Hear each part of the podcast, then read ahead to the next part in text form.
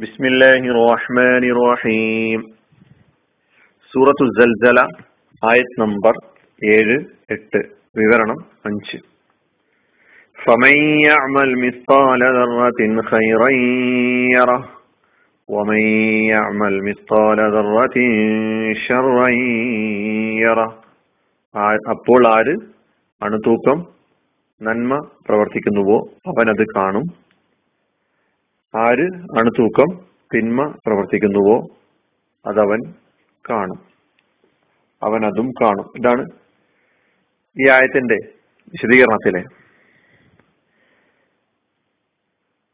രക്ഷ ശിക്ഷകളുമായി ബന്ധപ്പെട്ട് വിശുദ്ധ ഖുർആൻ അവതരിപ്പിക്കുന്ന അടിസ്ഥാനപരമായ കാര്യങ്ങൾ ആണ് നമ്പർ ഇട്ട് നമ്മൾ വിവരിച്ചു വരുന്നത്. അതിലൊന്നും രണ്ടും കഴിഞ്ഞ വിവരണങ്ങളിലൂടെ പറയുകയുണ്ടായി. മൂന്നാമത്തെ കാര്യം. സത്യവിശ്വാസി മഹാപാപങ്ങളിൽ നിന്ന് വിട്ടു നിൽക്കുകയാണെങ്കിൽ അകന്നു നിൽക്കുകയാണെങ്കിൽ അയാളുടെ നിസ്സാരമായ കുറ്റങ്ങൾ പൊറുക്കപ്പെടുമെന്നുള്ളതാണ്. വൻ പാപങ്ങളിൽ നിന്ന് മാറി നിൽക്കുക. അത് ഖുറാൻ സുഹൃത്ത് നിസായിൽ മുപ്പത്തിയൊന്നാമത്തെ ആയത്തിൽ പറയുന്നു ഇൻ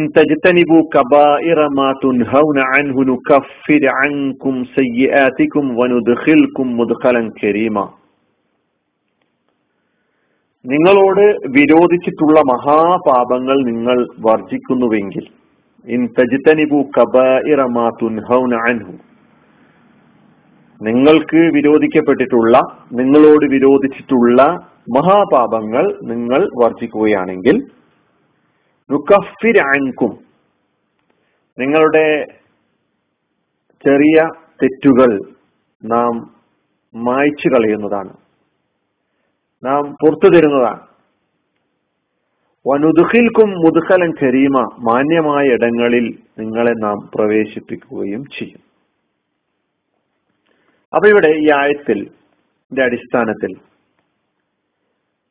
അടിമകളുടെ ജീവിത റെക്കോർഡ്. കർമ്മപുസ്തകം. മഹാപാപങ്ങളിൽ നിന്ന് പരിശുദ്ധമാണെങ്കിൽ ചില്ലറ ചെറിയ തെറ്റുകളൊക്കെ തന്നെ അള്ളാഹു അവഗണിക്കും പുറത്തു കൊടുക്കും എന്നാണ് പറയുന്നത്. എന്നാൽ ഈ അടിമയുടെ ജീവിത റെക്കോർഡ്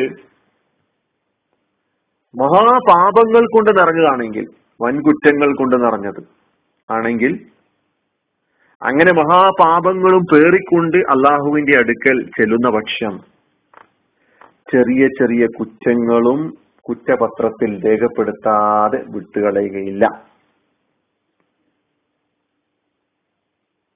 അപ്പോൾ തീർച്ചയായും നമ്മുടെ മനസ്സിലേക്ക് വരുന്ന ഒരു ചോദ്യം ഒരു സംശയം എന്താണ് ഈ മഹാപാപങ്ങളും ചെറിയ തിന്മകളും ചെറിയ പാപങ്ങളും തമ്മിലുള്ള മൗലികമായ വ്യത്യാസം നമ്മൾ മനസ്സിലാക്കേണ്ടതുണ്ട്. വൻ കുറ്റങ്ങളും ചെറിയ കുറ്റങ്ങളും തമ്മിലുള്ള വ്യത്യാസം എന്താണ്? മൗലികമായ വ്യത്യാസം എന്താണ്? ഒരു പ്രമുഖനായ ഖുറാൻ വ്യാഖ്യാതാവ് വിശുദ്ധ ഖുറാനിന്റെയും തിരുസുന്നത്തിന്റെ അടിസ്ഥാനത്തിൽ അദ്ദേഹം ഈ വ്യത്യാസത്തെ മൂന്ന് കാരണങ്ങളിലാണ് ഒതുക്കിയിട്ടുള്ളത്. മൂന്ന് കാരണങ്ങളാണ് ഒരു പ്രവൃത്തിയെ മഹാ കുറ്റമാക്കി തീർക്കുന്നത് മഹാപാതകമാക്കി തീർക്കുന്നത് എന്ന് അദ്ദേഹം വിശദീകരിക്കുന്നുണ്ട്. ആ മൂന്ന് കാര്യങ്ങൾ നമുക്ക് നോക്കാം. അതിലൊന്ന് ഒരു പ്രവൃത്തി മഹാപാതകമായി തീരുന്നത് മഹാപാപമായി തീരുന്നത് അവകാശ നിഷേധം എന്ന് പറയുന്ന കാരണം ഉണ്ടായിത്തീരുമ്പോഴാണ്. അവകാശ നിഷേധം വളരെ പ്രധാനപ്പെട്ട വിഷയമാണ്. ദുൽമ എന്ന് ഖുറാൻ പറഞ്ഞു. ഇത്തരം കുറ്റങ്ങൾക്ക്. അവകാശ നിഷേധത്തിന്റെ തോതനുസരിച്ച് ഈ കുറ്റത്തിന്റെ കാഠിന്യം വർദ്ധിക്കുകയും ചെയ്യും. അവകാശങ്ങളിൽ ഒന്നാം സ്ഥാനത്ത് നിൽക്കുന്നത് അള്ളാഹുവിന്റെ അവകാശമാണ്. അത് കഴിഞ്ഞിട്ടാണ് അള്ളാഹുവിന്റെ അടിമകളുടെ അവകാശങ്ങൾ. അള്ളാഹുവിന് അർഹതപ്പെട്ട അവകാശങ്ങൾ അള്ളാഹു അല്ലാത്തവർക്ക് വകവെച്ചു കൊടുക്കുക എന്നതാണ് അള്ളാഹുവിനോടുള്ള നന്ദികേട് അള്ളാഹുവിന്റെ അവകാശത്തെ നിഷേധിക്കൽ എന്ന് പറയുന്നത്. അടിമകൾക്ക് വകവച്ച് നൽകുവാൻ അള്ളാഹു നമ്മളോട് ആവശ്യപ്പെട്ടിട്ടുള്ള അവകാശങ്ങൾ വകവച്ച് കൊടുക്കാതിരിക്കുക എന്നതാണ് അടിമകൾക്ക് നേരുള്ള അവകാശ നിഷേധം എന്ന് പറയുന്നത്. മഹാപാപ ഒരു ഒരു ഒരു പ്രവൃത്തി ഒരു ഒരു കർമ്മം അത് മഹാപാതകമായി തീരുന്നതിന്റെ കാരണങ്ങളിൽ വളരെ പ്രധാനപ്പെട്ട ഒരു കാരണമാണ് ഇത്. നമ്മൾ പ്രവർത്തി പരിശോധിച്ചു നോക്കിയാൽ മതി. ഞാൻ എന്റെ പ്രവർത്തനത്തിലൂടെ അള്ളാഹുവിന്റെ അവകാശത്തെയോ അടിയങ്ങളുടെ അവകാശത്തെയോ നിഷേധിക്കുന്ന നിരാകരിക്കുന്ന അവരുടെ അവകാശങ്ങളെ മറ്റു പലർക്കും വകവച്ചു കൊടുക്കുന്ന തരത്തിലുള്ള വല്ല പ്രവൃത്തിയുമാണോ ഞാൻ ചെയ്യുന്നത് എന്ന് ഞാൻ തന്നെ പരിശോധിച്ചാൽ എനിക്ക് മനസ്സിലാക്കാൻ കഴിയും. എന്റെ പാപം ഞാൻ ചെയ്യുന്ന പ്രവൃത്തി മഹാപാപമാണ് എന്ന്. അള്ളാഹുവിന്റെ അവകാശം അടിമകളുടെ അവകാശം. അള്ളാഹുവിന്റെ അവകാശം എന്താ സഹോദരന്മാരെ? നമ്മൾ ഇതുവരെ ഈ ഖുറാൻ പഠിക്കുന്നത് തന്നെ വളരെ പ്രധാനപ്പെട്ട ഈ വിഷയം ശരിക്കും മനസ്സിൽ നമ്മുടെ ജീവിതം കൊണ്ടും മനസ്സിൽ ഉറപ്പിച്ച് ജീവിതം കൊണ്ട് പ്രയോഗവൽക്കരിക്കാൻ വേണ്ടിയിട്ടാണ്. ഞാൻ എന്റെ എന്റെ റബ്ബിന്റെ അവകാശം വേറൊരു ശക്തിക്കും വകവെച്ചു കൊടുക്കാൻ തയ്യാറല്ല. എന്റെ ആരാധന എന്റെ അനുസരണം എന്റെ അടിമത്തം മൗലികമായ വിഷയങ്ങളാണത്. ഇതിൽ ഞാൻ പ്രാർത്ഥിക്കുമ്പോഴും ഞാൻ ആരാധിക്കുമ്പോഴും ഞാൻ അവലംബിക്കുമ്പോഴും ഞാൻ തവക്കുൽ ചെയ്യുമ്പോഴും ഞാൻ നിരുപാധികം അനുസരിക്കുവാനും കടപ്പെട്ടിട്ടുള്ളത് എന്റെ റബ്ബിനോട് മാത്രമാണ്. ഇതൊന്നും ഞാൻ വേറെ ആർക്കും വകവെച്ചു കൊടുക്കാൻ തയ്യാറല്ല. എന്റെ പ്രാർത്ഥനയിൽ എന്റെ ആരാധനയിൽ അള്ളാഹുവിന്റെ അവകാശത്തെ അള്ളാഹു അല്ലാത്തവർക്ക് ഞാൻ വകവെച്ചു കൊടുക്കുന്നുണ്ടെങ്കിൽ ഞാൻ അള്ളാഹുവിന്റെ അവകാശം നിഷേധിച്ചവനാണ്. എന്റെ ജീവിതത്തിൽ അള്ളാഹുവിന് നൽകേണ്ട സ്ഥാനം ജീവിതം സമ്പൂർണമായി അള്ളാഹുവിന് സമർപ്പിക്കാൻ പറഞ്ഞു. ഏതെങ്കിലും ഒരു തരത്തിൽ അല്ലാത്തവർക്ക് ഞാൻ നൽകുന്നു എന്ന് എനിക്ക് മനസ്സിലാക്കാൻ കഴിഞ്ഞാൽ തിരിച്ചറിയണം ഞാൻ മഹാപാപമാണ് ചെയ്തുകൊണ്ടിരിക്കുന്നത് എന്ന്. അള്ളാഹുവിന്റെ അടിമകൾക്ക് ബന്ധപ്പെട്ട് പറയുമ്പോൾ ഇതിൽ പ്രധാനപ്പെട്ടാണ് മാതാപിതാക്കളുടെ അവകാശം.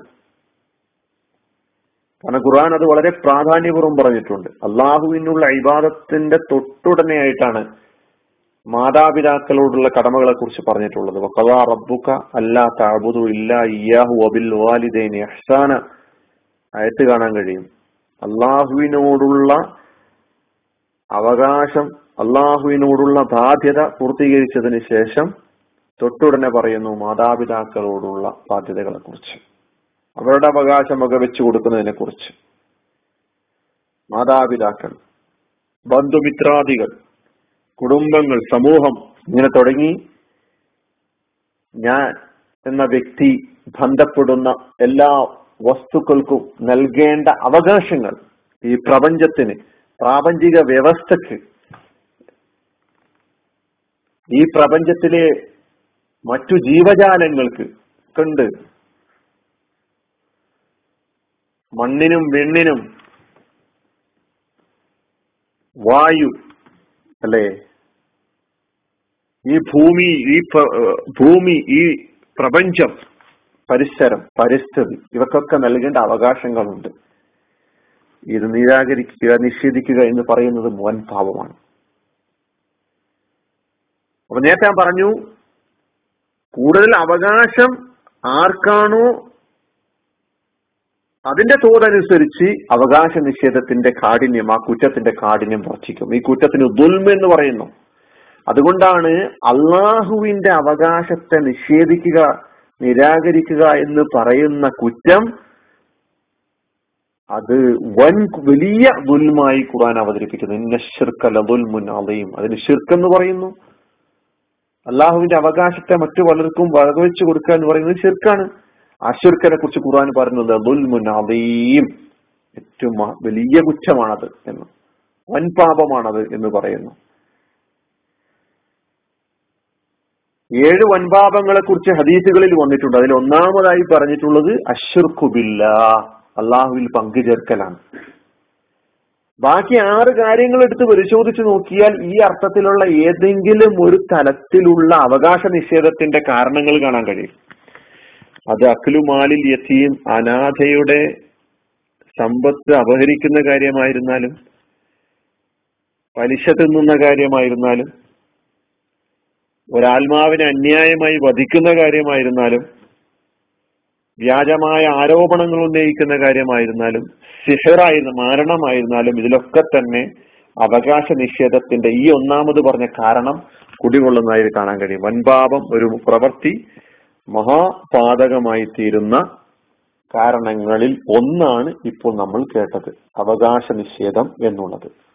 ബാക്കി രണ്ട് കാരണങ്ങൾ നമുക്കടുത്ത ക്ലാസ്സിൽ പറയാം. മൂന്നാമത്തെ അതായത് രക്ഷാ ശിക്ഷകളുമായി ബന്ധപ്പെട്ട് ഖുർആൻ അവതരിപ്പിക്കുന്ന അടിസ്ഥാനങ്ങളിൽ മൂന്നാമത്തെ നമ്പറാണ് നമ്മൾ ഈ വിവരണത്തിൽ പഠിച്ചത്. ആ മൂന്നാമത്തെ നമ്പറിൽ തന്നെ മഹാ ഒരു പ്രവൃത്തി മഹാപാതകമായി തീരുന്ന പിന്നെ അത് എങ്ങനെ അതിന്റെ അതിന് മൂന്ന് കാരണങ്ങൾ ഒരു പണ്ഡിതൻ വിവരിച്ചിട്ടുണ്ട്. അതിൽ ഒന്നാമത്തെ കാരണമാണ് ഇവിടെ പറഞ്ഞിട്ടുള്ളത്. ബാക്കി രണ്ടെണ്ണം അടുത്ത ക്ലാസ്സിൽ പറയാം. അലഹമുല്ലാ റബിൻ അസ്സാം വലൈക്കും വാഹമത്തുള്ള